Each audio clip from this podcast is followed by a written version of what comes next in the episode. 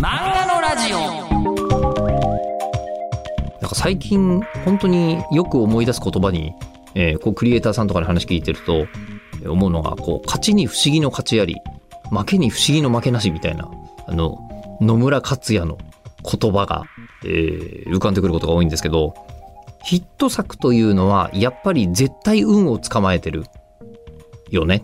ええでもただその運も形になったらどれ、えーこういうことがあってこうでこうでこうでというふうに言えるわけですけどでそしてえーすごい人というのは、えーめちゃくちゃ運がいい人っていうよりは初めっから普通の人がなんか成功率10%で飛び込んじゃうところをこう何十パーセントかに上げる努力ができるというか腕のある人というかそういうことだと思うんですけど今日は「かぐや様は告らせたい」はいえーこちらがどのようにして、えーこの7年半も続く大連載になったのかそしてなぜ、えーまあもちろんアニメ化も映画化もされて大ヒット作にもなってるわけですけど、なぜ今終わったのかみたいな話も今回お伺いしておりますので、ではこの先聞いていただきましょう。どうぞ。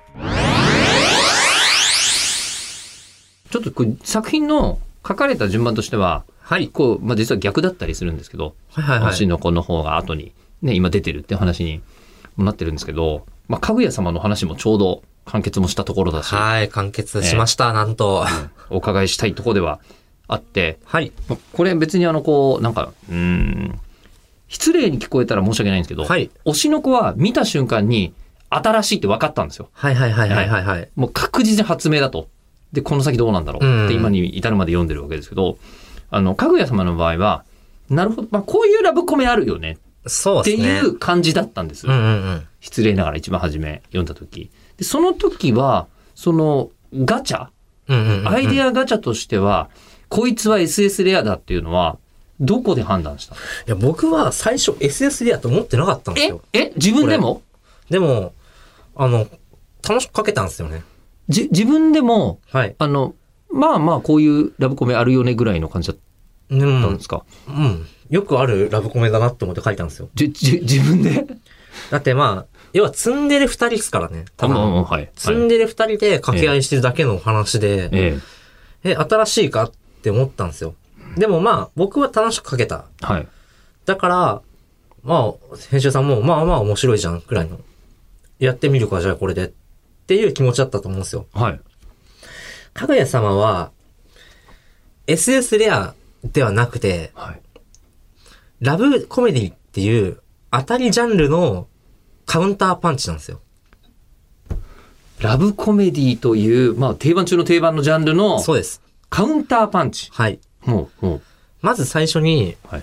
まあ、ちょっと戦略的な話をするとなんですけど、僕は、ギャグ漫画なんですよ。最初、始まりあがあ。そうですね。ギャグ漫画ですラよね。ブコメのつもりで書いてないんですけど、あちょっと待ってください。ラブコメとギャグ漫画って、はいえっと、同じといえば同じかもしれないし、はい。ちょっと違うといえば違うかもしれないし、うんこれ、ここの感じってちょっと説明していただくことはできますコントがやりたかったんですよね。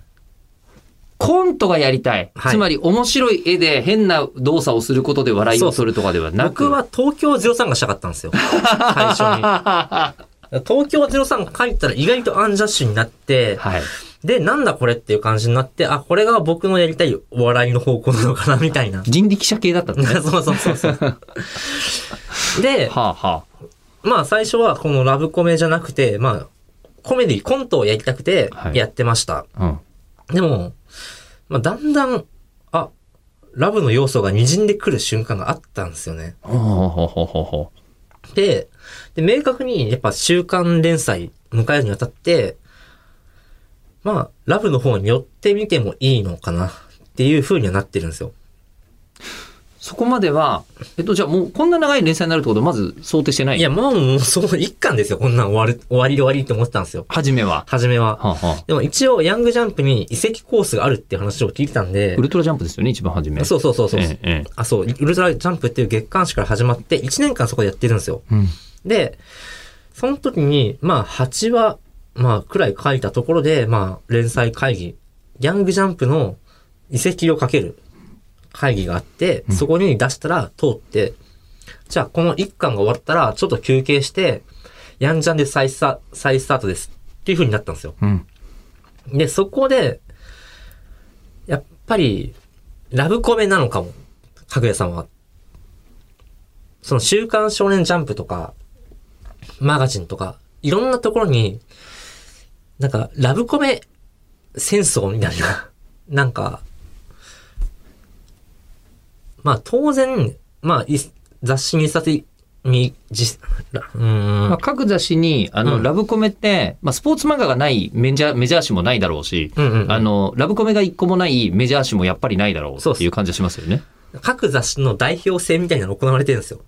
なるほど、 割となるほど。 はそうい。か、俺たちが考える一番面白いラブコメっていうのを常に各雑誌がふ、あのコマ出してるわけですいねや。そうです、そうです。なるほど、なるほど。あの、まはあ、い週刊少年ジャンプだったら、あの、僕弁とか、なんかそういう感じのがあっいはいはて、いまあ、マガジンだったら、その時は何だったかな五等分より前かな。五等分より前になってくるんで、えみたいな感じで。はい。で、まあ、サンデーからは、まあ、ハヤテだったりとはいはか、いまあ、いろんな、まあ、あるんですよ。各世、各世代。はいはい はいだから高校の部活みたいな感じになってるんですあけど。、なるほ ど。そっか。あれはあの、ラブコメ部全国大会があそうそうそうそ各う雑誌の代表として行われてるんだ。そうはあはあはあはあで、僕はそこのラインに乗りたかったんですよ。ラブコメ部のインターハイに出たかったんですね。そうそうそうそう。はあはあはあはあなんかやっぱ、この、世の中ってラブコメでいっぱいあるんですよ、思えば。ありますあります角川系なんてほぼラブコメって。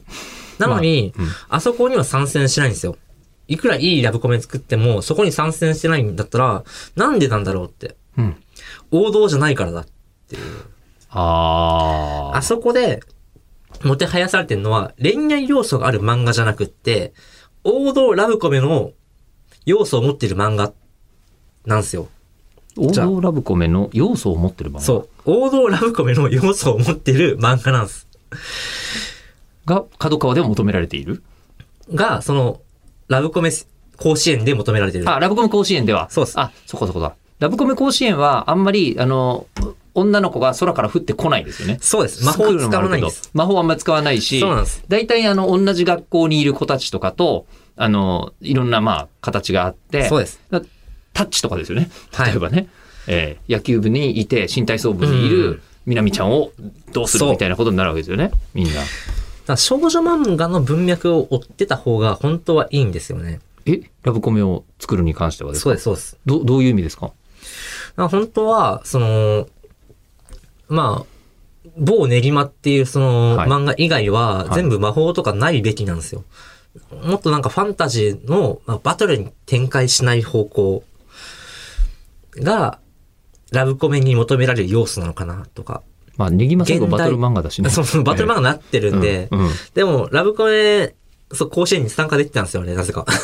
ラブコメ甲子園に参加したいなっていうのは、なんとなく思っていたことそうですかそうですそうですはあはあで、ラブコメの天下を取るような作品を、まあ、どこからやろうかなって思って うんいた、ら、道が開けてるぞと。まあそうですね、ラブコメ選手権に参加したら、割とアニメ化って必然なんですよ。確かに。 ほぼ全てほぼの全ての作品がアニメ化するんですよ。各学校の代表選手は、みんな出てますね。そうアなんでニすメといそううフなんですィールドに。なとりあえずそこを目指したんですよ。まずは甲子園出場だと。そうです、そうですそうです。うんうんラブコメ選手権出場決定ってなった瞬間に、アニメが来たかもってなりましたもん、僕も。ああ、確かにそこからはもう本当に片っ端から出てますもんね。そうそうそうんうんあヤンジャンでその選手権参加するの、ちょっとね、弱小校なんで、うちも。いやでもあのそれラはブコメ弱弱小校で。思う思ったんですよ。あの、ヤンジャに載ってる漫画かなっていうのも、うんうん実はかぐや様の第一印象でもありました。そうですね。んヤンジャンっぽくないって言われ続けて、なんとか、今はもうヤンジャンにラブコメいっぱいになっちゃったんで、ちょ流れを変えたわけですよ。っと悪い流れでしたね、これ。 いや、でも流れを変える理由は、まあまあ、ジャンルで作品を見るとそうなるんでしょうね。うん今ここに需要があるぞと。そうっすえーだって最近なんてマガジンだってあんなにヤンキーいたのに最近ヤンキー全然いなくて、 女の子ばっかりですからね、マガジンね。 うんそうなんですよ。でもそれで、えっと、ラブコメ選手権への、その道がウルトラジャンプからも開けたぞと。そうだっっすて若干見えてたんで、で、そこで、えっと、ヤンジャンになるにあたって、うちのチームはどんなチームなんだってことを考えたってそうでいうす監督として、うん、守備のチームなのか攻撃のチームなのか考えなきゃっそうでてす。ことですよね。ははで、うちは、うんあの、ラブコメをバカにしたラブコメしようと思った んですよね。いやそんな、ははあの、大陸倉庫に閉じ込められる展開なんてあるはずがないでしょ、みいたいな。や、まあ、そりゃ、現実から考えたらないけれども。そうそううでんこんな簡単に掘れるの、晴れたなんて、うんあるはずがない。うん。ないがスタートラインなんですよ。ああ、はい、はい、はい。なんで、その、体育倉庫に閉じ込められたら、まあ、それはお互いの陰謀だよね、みたいな。誰かが裏で手をひ、糸を引いてるよねっていう展開にするし、うん、うん、うん。で、それを、なんか茶化したような話でギャグにする、コメディにする、コントにする。で、それでかぐやをやっていこうって思ってたんすけど、はい。 5巻に花火大会編っていうのがあるんですよ。あのーかぐや様たちが花火大会に行って、はい。で、五感出します。あ、いいっすですよ。花火大会終わっちゃう。はい、はい、はい、はい、はい、はい。で、あ泣いてるかぐやのとこに、こう、か白金がやってくるっていう。アニメの一期の最後ですね。そうそうそうそうそうアニメの印象の方が強い。うん。いや、そこなんですよ。はい、はい、はい。これがかぐやの運命を全て変えたんですよ。と、ほう。あの、シリアス OK になったんです、そっから。ああ、はあ、はあ、はあ、はあ。で、この話を見て、映画の人もオファーを僕たちに出してくれた。かぐやさんも映画行きませんかっていうのを5巻見た時に来て、来たんですよ。こういう話書くんだったら、うちでやりたいです、みたいな。で、かぐや様が賞を取ったのも、それの反響なんですよ。はあ。すごい花火会が良かった。だから、票を入れますってはい、は言っい。て、あの、次に来る漫画大賞も取らせてもらって、はい、はい、はい、はい。そういうことなのか。そそうれで言うと、さっきのこの選手権の体で言うと、はい。あの、うちは変化球ピッチャーだなっていうふうに思って、うんうんうんうんあの、チーム組み立ててたら、やっばい、なんか、2年生の夏に突然150キロ投げられるようになったぞ、みたいな。そうなんですよ。ええ、なんか、今まで、あの、スローカーブ投げ、あの、はいはいはいアンダースロー投げたやつが、あの、なんかちょっと転向したら、はいはいものすごい、こう、強い肩を持ってたみたいな。 150キロ投げられるじゃんってなっそうそうそうて、で、そうすると、そういうチーム、そういう戦い方もできるし、で、元々のスローカーブも投げられるし、みそうたないんでな。すはよ。あ、はなんかまあ、ギャグでやってた部分あ。はいって。のもでかいんですよ。普通のラブコメよりも、うん。正しくラブコメしたのはうちだと思ってるんですけど、正しくラブコメをした。。はいい。だって、ええ。ラブとコメディですよ。はい。はい笑いやって、はい恋愛やって、はい。ちゃんと、それも、頑張ってるんですよ、両方とも。笑い、笑いを頑張ってる時点でだいぶラブコメじゃないですか。本来、あの、最近は、ラブコメと言いつつ、コメの方がだいぶ圧縮されて、ラブ一辺倒になったりするそのうそうもそかう。なりそう多いいうでことすそういうよことねで。す。なんか恋愛漫画じゃん、ただのって。うんたうんだのラブ漫画って言えよ。うんコメディやれうよ。でもうちはちゃんとコメディやってますよっていうのを売りにしてたんですよ、最初は。ん。カツカレーって言うけど、カツばっかが頑張ってて、カレー頑張ってねえじゃんそみうたいそなうとそこうろは。そう。うちはかうんカレーも美味しいカでレーすちゃん。と美味しいし、カツも美味しいでしょそうっていう。ちゃんとめちゃくちゃコントも研究してやってます。ああっていう漫画だったんですけど、そこに突然、なんか、シリアスをね、うんスッとねじ込んだら、 うんあれカレーがないって触り始めて、うんうんうんあれなんだろうこの、美味しそうな、スイーツは。 ぐらいのカレー屋さんにスイーツ登場しちゃって、うんうんうんでそのスイーツが辛かった舌によく染みるということで、なんかこれももしかしてシェフはここまで考えてるそうそうそうそうみたいな風に受け取る人もいるわけですよそう、ね。だからスイーツの方がちょっと話題になったんですよ。はいうちのカレー屋さん。はいはいはいはいはい。っていうので、まあ、その、5巻の、その花火大会編っていうのは、はいはいはい。まあ、そのおかげで、アニメも、ほぼ決まったようなもんでしたし、あれでも、だとすると、さっき一番初めの理論からすると、はいそのシーンは単行本の後半にないといけないはずですよね。いや、もうほんとね、あの、適当にやってたんです、その頃。 あの、泣きとかなかったんで、あ、まだ、まだ。はい。あその概念存在しないんですけど、多分5、6話じゃないですか、それあったの。今の真はん中最後じゃないなっていう感じですよね。うんうんうんどの辺だったか覚えてなかったですけど。でも、頭にならないようには気をつけてましたね、多分。なるべく後ろになるように頑張って、そこの辺だったかな、みたいな。えーっと、花火の、あ、でも真ん中ですね。うんうんうん44。ちょうど、1、2、3、4、5。えーっと、真ん中の4話目と5話目ですうんね。うん。にありました。でもシリアス感っていうのは多分、はいあのーそっから出始めるんで、うん。あ、あの、そうですね。うん。あ、なちるゃほんどと話、一つの話として完結するようになってるんですよ。はいはいはい。だからそこでも問題にないみたいな。なる、なるほど。夏休み編に入ったのがちょうどそこの頭なんで、夏休み全部やってるんですよね。そうですね、そうですね。え、じゃあまさに、さっき言ってた、あうんうんうの、んその、構成の丁寧さというのが、もう、もう、他の人にはちょっとできないだろうっていうところまで、はい、考えてますよ。うちは人より結構考えてる方だと思いますよ、構頭成使っに、て。構成についてね、めちゃくちゃ考えてる。うんめちゃくちゃ頑張ってるんですけどね。うんで、本当めちゃめちゃ頑張ってるっていうのは、うもう、その、なんていうんですかね、えー甲子園出られ、出たいなって思っている時から、そこはもう確実にや突き詰めてるわけですね。そうですね。出れそうっていう段階で、うじゃあ絶対に出ようってなりましたし。ん。うん。まあ、だからちょっとラブも、多分、一巻の一番最後に、二人乗りの話があるんですよ。ああ、えっ、と、はい、なんとなく覚えてます。そうっ一す巻の終わりのやつは。編集さんと揉めたポイントなんですよね、ここ。え、そうなんですか、はい。いや、かぐや様ってラブやるのみたいな。あ、コメディだけじゃないのかと。はあ、はあはあはあはあ、これ、笑い少ないですけど、今までの話に比べてって。あここですね。そうそうそうはいはいはいはい。笑いがない話を入れてもいいのかっていうとこで揉めたんですよ。で、ここはでも大きな分かれ道だったわけですよそうっすね。第一の分かれ道。第一の分かれ道。うんかぐや様は笑いがない話を入れてもよしっていう。で、そこのいい話で終わった後に、もうちょっと、受けの、受けて単行本でわざわざサービスでギャグ入れてるっまあそうそうて。いうの は、まだその辺のサービス力というか、でもこれは自分が楽しいからですかいや、あの、ギャグやんなかったから、ギャグ入れてごまかそうって思ったっていう、なんか反動ですよね。あの、かぐや様っては、いシリアスやった後ってギャグを入れるっていう、ひどひどめなギャグを入れるんですよ。。入れてる、入れてる。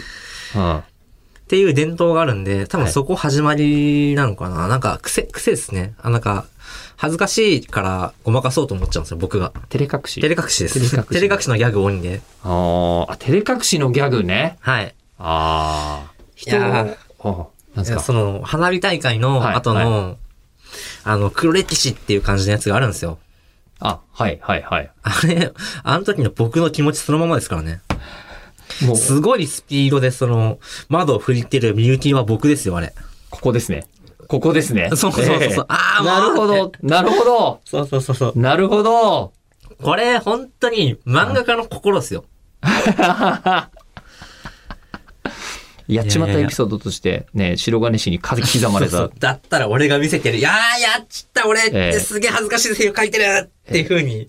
えーで、ここからギャグが書けるわけですよね、また。あそうです、また。コメディが一そ本。う、それがギャグになるからってういん。う。ああ。で、これは書いてるのが、やっぱ基本楽しかったんだね。楽しいです。ね自分の気持ちに素直に書いてるわけでも。そうですそうですそれぞれあるし。素直ですし、はいあの、はいちゃんとネタにもなってるから、はい。共感性のあるネタ。はい。はい。誰もがちゃんと。と分かってくれるのが大事ですね。ああ。で、それで、まあ、7年半かけたっていう。はい、まあ。それがなければ大変でしょう、週刊連載なんて。そうですね。え結構頑張りましたけれども。でもまあ、かぐや様に関しては、え、ええ。あの、文化再編以降は結構、なんかファンディスク的というか、あ、ほうまあ、それぞれの話を全部消化してから終わりたいって思って、はい、はい。うん。なるべくストーリーの方を進めるように頑張ったんですよね。うん。本当はもう14巻で終わってよかったんですけど、かぐや様って。でも、それぞれの家の事情とかが残ってるんですよ。うん。ここで終わるの気持ち悪いよなっていう。そこも、あの、ここまでついてきてくれてる人に対するそうサービス。まあ、ある種礼儀だなって思いましたし、キャラに対しての誠意なのかなって思ってやってたんですよ、結構。うん。まあ、その分ね、ちょっとシリアスの方が多くなって、作風、作品全体の方がね、ちょっとシリアス寄りの方になっちゃったのが、まあ、反省すべきポイントなのかなって。もっとギャグやればよかったな、とも、やっぱ思ういし。やーだとすると、もうこのタイミングで今回、うんうんうん。まあ、完結を迎えてるじゃないですか。でその完結するタイミングっていうのは、もうご自分で決めた。まあ、いろいろありましたけども、その、まあ、めちゃくちゃ正直なこと言ったら、いろんな作品が終わるのを見届けてから終わりたかったっていう。いろんな作品が終わるの映画とか、あアーニメとか。はい。はまあい。今回で言うと、まあ本当はもうちょい長く続けてくれって言われてたんですよ。いや、それはヒット作終わってほしいと思う編集さんもそう思はいないんじゃないかと思いますけど。まあ、ぼ、僕はなんですけど、その、あの、A1 ピクチャーズが困るのが嫌だったんですよね。 A1 ピクチャーズさんが困らってほしくなかった。そうです。はあはあはあ。やっぱり、アニメが終わった作品の、あの、さ漫画が終わった作品のアニメ展開って困ると思うんですよ。あの、いわゆるアニオリ展開、アニメオリジナル展開とか入れなきゃいけなくなったとりとかか、や。っぱりその、まあお金も集めづらいだろうし、現場の人困るだろうな、みたいな。で僕3期に、3期終わるまで、3期終わるまでっていう気持ちでやってたんですよね、結構。それも、どっちかっていうと今、推しの子の登場人物みたいなことを考えてますよ、今プロデューサーとはそういう仕事だ、いみや、た本いな。当でも、なんか考えちゃうんですよね。なんか、あの、一緒に働いてる人のこととか。うん僕は、まあ、本当は気持ちよく終われるとこってもっとポジション、あのあったかもしれないんですけど、とりあえず3期終わるとこも、ところをゴールにしようって自分の中で決めて、じゃあそれで3期終わるまでに一、まあ一番いい形なんだろうな、みたいな風に、まあ考えて作品作ったっていう。事実、A1 ピクチャーズさんからすると、もう、果てしないヒットになってますからね。いやー、助かる。えいやー、本当に、あの、この間文化祭っぽいのがあったんですよ。はいかぐや様のえ。、はい。まあ、秋葉原の UDX の方で、はいはいはい。ちょうど行昨われた2日間のイベント。日、一昨日なんですよ、収録時点で言うと。うんいや、もう、むちゃくちゃ最高でした。僕、泣いちゃいましたもん、あんなの。最高だった。最高でした。その最高というのは、あの、キャストさんたちが、もうみんななんかこう、ステージ上で、もっとやりたいって言ってくれて、ね、終わんないでほしいですうんって、まあ、もしかしたら、この、今回のイベントで3期が終わって、まあ、次の劇場版がありますけども、それも12月で放送したら、もう、このメンツで集まることもないかもしれない。もうアフレコないかもしれない。イベ、最後の大型イベントだったかもしれないんですよ。うんまあ、それがみんな嫌だって言ってくれて、で、でもそれでも、一応その、僕の漫画の方が終わって、赤坂先生お疲れ様でしたってステージ上からみんなで言ってくれたんですよ。いや、もうほんとね、良くない よね。でもそれを受けて、うん。えー今度推しの子が始まるじゃないですか。はい。えーもう2023に始まるというのと、あと1話90分っていうのを聞いて、前。第1話。 第1話90分っていうのを聞いて、これ劇場版だろうと。そうです。ええほはい。えほぼ劇場版ですー。ですよね。はい。クオリティもすごいっす。ああ、もうね、間違いなく、もう制作はだいぶ進んでるでしょうから。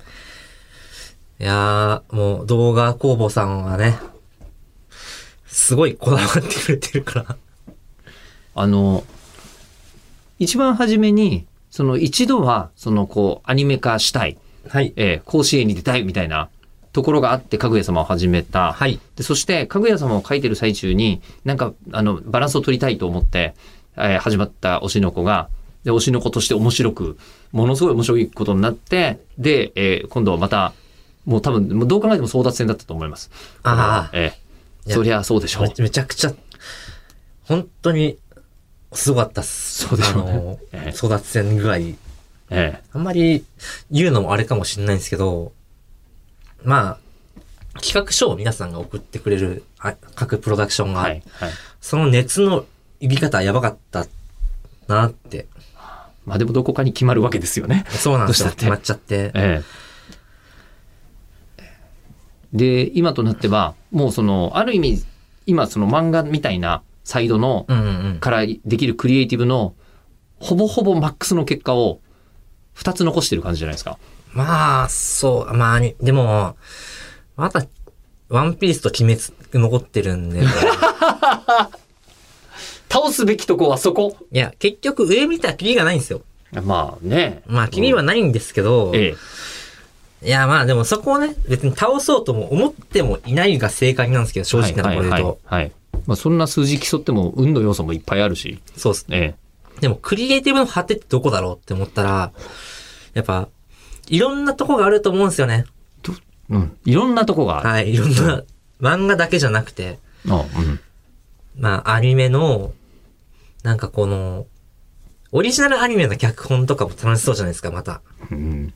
とか、また、なんか監督やったりとか、も面白そう。僕は、そ、あの、めちゃくちゃ売れる、社会現象になるとかよりも、そっちの方が楽しそうだなって思っちゃうんで、うんクリエイティブをやりたいんですよ、ずっと。どうしても。そのクリエイティブの果てっていうのは、まあなんか何かを工夫することによって、人はこんな風に受け取るんだみたいうん、なのを全部試してみたい。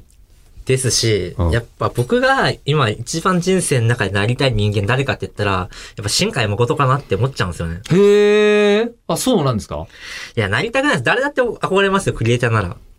あの、それはもうちょっとディティールで細かく言うと、新海さんのどんなとこにいや、最初は、やっぱその、秒秒速5センチメートルとか、はいあの、まあ、あんだけ、もうその前の星の声とか、はいあれをまずすごい、一人で作ってる。まあ星の声を一人で作ってますね。でうん。あんなに綺麗な空を描ける人間、街を描ける人間、絵がうまい。もうここもすごい。で、まあ、君の名はとかになってくると、まあ、なんとエンタメ性も獲得していく。大衆受けしていく。社会現象にまでなっちゃう。すべてをて、クリエイターが欲しいものすべてを手に入れた男が新海誠じゃないですか。うーん。僕はそこら辺狙い、狙いたいっていうのもなんですけど、あやかりたいというか、憧れてるラインってあそこかもな、みたいな。あの、新海さん結構前からはい。いいっぱい話聞かせてもらってるんですけど、はい。あの、1日に6秒分しかコンテが切れないそうです。めちゃくちゃ考え込んでるんですかそれとも他の仕事が多いんですかいやいや、じゃあじゃあじゃないです。もう本当に他のこと一切やんない。ええまあ、小説とか書いてますけど、その映画のために小説を書いてるんですよ。まあそうですよね。そうです。あれはもう、あの完全に、すんごい贅沢なプロダクションノートとして、うんうんうん毎。回小説書いていらっしゃるのですが、僕それ正しいと思ってて、はい。自分が、そのなんかやるんだったら、まず小説から起こしたいな、みたいな。ほう。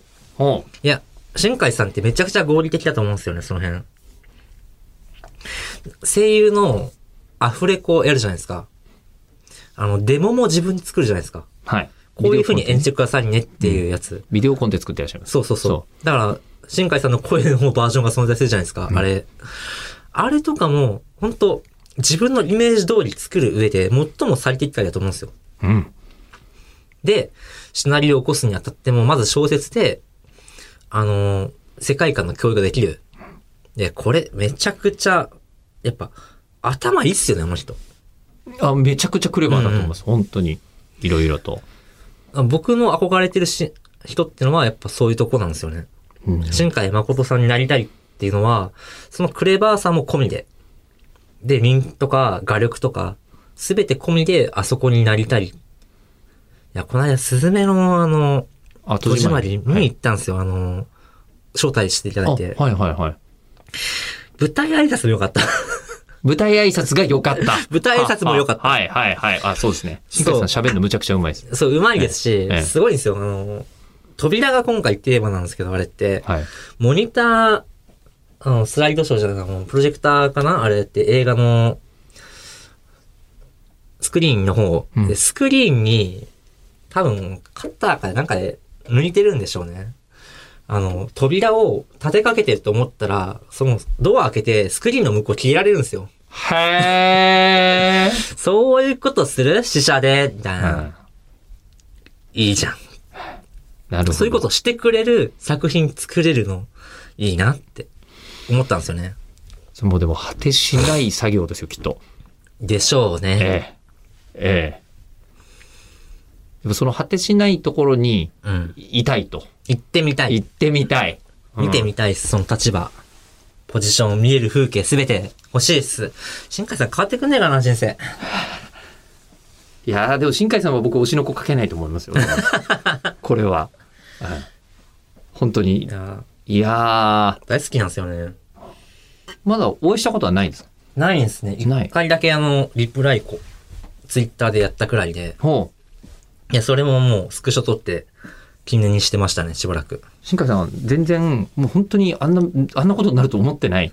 普通 に、すごい面白いアニメ作る人だなと思って、はいいた頃とか、うちとかいらっしゃってましたからね。あ普通に。ええ。いや、もうあんなになると思わなかった。まあそうっすね。いや、かぐやもそうですよ。もう正直言ってみたら。うん。まあでもクリエイターさんみんなそうなんですよね。うん。なんか、なんて言うんでしょう。でっかいものを作るぜっていう規模感から先に言う人ででっかくなる人はいないっていう。そうう。ですね。ね、なんかまあ、尖ったものを作るっていうのが、作れる人がめちゃくちゃ多いんですよ。で、自分たちから見て、クリエイターから見て、天才だな、この人って思う人めちゃくちゃ多いんですけど、うんでもその天才たちが売れてない様とか見てるんですよね。うん。で、まあ自分が仮に、その、天才って言われる立場だとしても、売れる確率って、本当になんか、天任せというか、お天道様の気分のままなんで、うん。でまさかそこに当たるとはってのは、みんな思ってる。売れた人は思ってんじゃないですかね。あー、あの、なんていうんですかね。ロジックで積み重ねてこの数字を作ったぜっていうことではない。多。分ない。それこそ、かぐや様の五感で、あの、本格、作品が本格化した瞬間がうん。そこにあるように。うん。いや、確率は上げられるんですけど、それ上げられても、まあ、言うてなんか30%くらいじゃないかなって思ってるんですよね。うん。ヒットの確率っていうのは。例えば僕が、かぐや様が、まあ、売れるようには仕向けまして、もちろん。うん。まず最初に、ヤングジャンプっていう媒介を選んだ。やめときます、この。そうですね。これはね、あの、 これは多分良くないですねまあ、わかる人はわかると思いますね。うんそう、あの、ものすごいね、天才、あの、ミュージシャンだったとしても、出るライブハウス間違えた途端に、 あの、売れない道に行くことはありますから、ね。いやそうなんですよそれはあります。まず雑誌選びから大事なんですよね。いや、もう本当にそれは本当そうですね。ええさて、じゃあ、それはそれとして、あの、まあ、このラジオで、毎回共通で漫画家さんにしてる質問があって、はいえっと、漫画を作るのにはすごいいっぱいいろんな工程があると。はい。はい。で、えー取材があって、うんうんうんうんまあ、あの、赤坂さんの場合だと特にこう、ね、ネタ出しが大事うんうんだと思うんですけど、あって、で、えーネーム書いて、で、えー下書きして、ペン入れして、で、えー出版して、最終的には、先まで伸ばすんだったら、サイン会とかも入れてもいいと思うんですけど、うんうんうん漫画家さんのお仕事はいっぱいありますと。この中で、どの工程が一番好きですかどの工程まあ、ネームですね。間違いなく。あの、その構成をは自い分の思う通りにはい完璧なものに仕上げてやるぜっていう。はいああ。僕はもう忘れられないんですけど、じネーム書いて、初めて人生でネーム書いて、はいで、それを人に見して、面白かったって言われた瞬間が本当に忘れられないんですよ。それは高校生ぐらいなんですかもっとあ高校ですね。高校の時はゲームの作ってる頃ですか高校の時ですね。そうそうそうそう。初めてお話作ったのそこだったんですよ。漫画で言うとそこです。今でも、その、もちろん大変かもしれないけど、その8時間乗ってこう、連続で書いているそうそう時というのは、もうある意味私服の時。そうっす。で、読み上げてって、あの、一番いいシーンがもう見えてるんですよ、自分の中で。ここが良かったよなっていうのは。で、読み返すんですよ、それを。で、ペラッペラッペラってって、で、ここが一番いいシーンだぞ、ペラって、えめっちゃいいじゃんって自分でなった時が一番気持ちがいいです、マジで。一番厳しい読者なんですね。はい、自分が一番厳しい読者だし、でも、一番のファンでもあるのかもしれないですね。うん。まあ、少なくとも好み一番自分にバッチリ合ってる作者ですよね、きっそうそうと。そうそれは間違いないですよね。あ、でも自分のものを作ることの醍醐味ってそれじゃないですかいや、ほんとそうなんですよ。自分が一番好きなもの書けてるんですよ、実際。はあ、はあ、は僕は僕が見たいものを書いてるだけ。あ。あすラジオも、あの、自分で、うん俺このラジオ聞きたいなってやつと、そうじゃないやつあるから な。この仕事は聞きたいけど、これは違うかなっていうのはありままあ、すね。たまにビジネスはやりますけど、ええでも、あの、ビジネスばっかやってると潰れちゃうんで、心が。だから、まあ僕は楽しくやってますよ、仕事をやっても。うん。そうじゃないと多分続かないんだし、なんかあの自炊する人の一番楽しいのって、はい自分が食べたいものを作いれや、るめっっていちゃわかる う。のと、あの漫画家さんで、そのなんかね、自分の一番好きなものがうんうんうんそこにできてくるっていうのが、そう。いや、もうね、しかも、それがフルコースだった時の瞬間あるんですよ。フルコース。はい。お1話、2話、3話、合計10話が入ってるんですね。18ページの漫画だった場合。はいはいはいで、このフルコースが完璧だった瞬間は、もうマジ脳汁っすね。あーあー。あ、で、もう順番も考えてるわけですもんね。考えてます、考えてます。うんうんうんで単行本は一つのフルコースなんで、その、この話が来て、ここで盛り上げて、ここでメインディッシュが入って、デザートみたいな。で、最後食べてみて、美味しかったっそてうしなって、で、まあ美味しかっただけでもある意味本当はいいのかもしれないけど、それを世の中に出したら、これ美味しいっすねっていう人がいっぱい現れる。そうそうそう。もう食べログにいっぱいなんか投稿来てるのが一番楽しいんですよね。 そうあそう、食べログの星もね、いっぱいついてるし、みたいな。いや、自分が間違ってなかったっていう嬉しさがまずあるし、あうんうんでうんみんなが喜んでもらえるだろうなって思った通りに喜んでもらったら嬉しいし。だから究極僕は、なんかみんなの、なんだろうな、多種多様な意見ってあるんですけど、まあ一つの感想に収束させたいんですよね。楽しんでもらうやり方が、いや、みんなはここのキャラも、まあ、あの、意図してなかったかもしれないですけど、これすっげえいいっすよって言われるよりは、こっちで狙った通りに、そうです。すべてが、あの、なんか、ビリヤードとかで言うなら、うんうんあの、偶然入ることもあるでしょうけど、そうじゃなくて、今は2番と3番をポケットに入れるぜって決めてから入れたい。そうです。うん僕はこの時こう思ってほしいし、こう思わせようとしてる。で、ここはこう、こう思ってほしい、こう思ってほしい。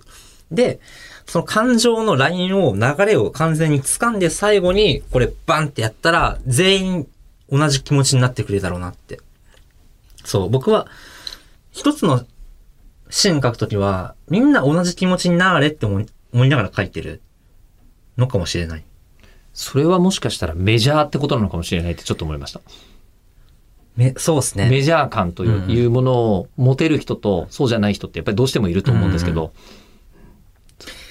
でもなんかこのメジャー感ありつつも、そのみんなが同じ気持ち、流れの流れの部分がすごいマイナーな感想うんに至ったらすごい気持ちよくないですかあの、美味しいっていう言い方もそう、そいうそうろんな表現があるわけですよねそうそうそうそう。で、その人なりの言い方で言ってくれるのが一番嬉しいってそういでう。うんでも、全員が口を揃えて揃えて、あの、なんだろう、す夏みたいって言ったら、 よ、すごい俺的には嬉しいなって。そこまで思わせたら。全員が夏って言ったら、そう、味のお話してるのに、全員夏だって感想を出せたら、もう俺多分クリエイターとして完成したんだろうなって思えるかもしれないみたいな。うーん。うん。うん。確かに、すごい料理人の人とかそういうのある感じしますよね。なんだかわかんないけど、みんなが秋を感じたみたいなのが絶対ありますよね。あやっぱ全員同じ方向を向いてほしいんですよね。だから、読者が同じ方向に行くように誘導するし、同じ気持ちを持つように、ね、あの、いろいろお話も作っていくんですけど、でもやっぱりね、難しいんですよ。27巻も続くと、みんな気持ちがね、徐々にいろんな方向に行くんですよね。いやーで、それで責任取って、もう今回は一回、蓋ができたわけじゃないですか。そうですね。完結できました。お本当にお疲れ様でございましたあ。りがとうございます。で、じゃあ、ズバリ、この先どうするんですかっていうのだけ、はい抽象、抽象でいいんで、え抽象で言う え。だってと具、体で言えないですよね。今ね。でも僕はもう、あんま絵描かないです。お話を作る人になっていく。何のお話を作っていくかって言ったら、まあ、いろんなジャンルがあると思うんですけど、でも、楽しそうなことは全部やりたいなって思ってます。うん以上です。はい。ええ。いや、もう十二分に何かは伝わってると思いますけど、今日。ねえ新海誠になりたいなえ新海誠さんになりたいな新海さんはそう言われたらどうするんだろうなすごくね、理知的な答えが返ってきそうな気がします。う。うんん。でしょうね。なんか想像つきますね。ちょっと冷や水かけられそう。おい、君も来いよとは言わないでしょそうですね。うん、言わないでしょまあでもまあ、やってみたらいいと思いますよ。でもまあ、まあでもなんか、何君とか紹介しますよ、みたいな。あ具体的な話何になりそう々君だったらもしかしたらこういう風になるのののみたいな感じの想像つくんですけど、まあ、でも自分の力でいけるとこは行ってみたいなっていう風に思ってますね。それは、そのうち答え合わせしましょう。ぜひ。はい。 はい。ということで。何卒です。はい、今回は赤坂赤先生にお越しいただきました。どうもありがとうございあまりした。がとうございました。マッチ面白かった。いや、今回濃かったですよね。えーで、最後、新海誠になりたいっていう、あの、野球選手だったら大谷翔平になりたいっていうのはおかしくない気もするんだけど、ね。うん、なんか、初めてそういうクリエイターさんに会った気がします。そこを捕まえる力っていうのは自分が何を思ってるかっていうのをものすごく正確に赤坂先生は把握してる感じがしますね。で、あと間違いないんですけど、えー絶対この後もヒット作出すよね。絶対出すよね。この今回の4回聞いたら、それはほとんどの方が確信に変わったんじゃないかと思いますけど、どのジャンルなんでしょう次は。はい。さあ、ということで、えー今回は赤坂赤先生に非常に貴重な、えー連載の合間というか、お仕事の合間を、えーいただいて今回お話聞かせていただきました。で、次回の漫画のラジオ、来月なんですが、えー今度は超ベテラン、細野藤彦先生にお話を聞いてみようじゃないかということになりました。もう、グーグーガンモとかやってたのが、私の小学生に上がってないぐらいの時から、今でも大現役で、うん、中高ぐらい、でもありとあらゆるジャンル書いてますしね、またね。ね。いや、もうほんとちょっと、まあ、世間的にはギャラリーフェイクが一番大きいのかな、作品でした。僕はすごい小さい作品ですけど、ツアーコンダクターを描いたリザベーションプリーズっていう漫画がすごい好きだったんですけど、ええ。まあ、その辺に関して一体どういうことを聞けばいいのかちょっとこれから考えますけども、え次回は細野藤彦先生にえ1ヶ月お話聞かせていただきたいと思っております。お楽しみに。次回は12月4日からです。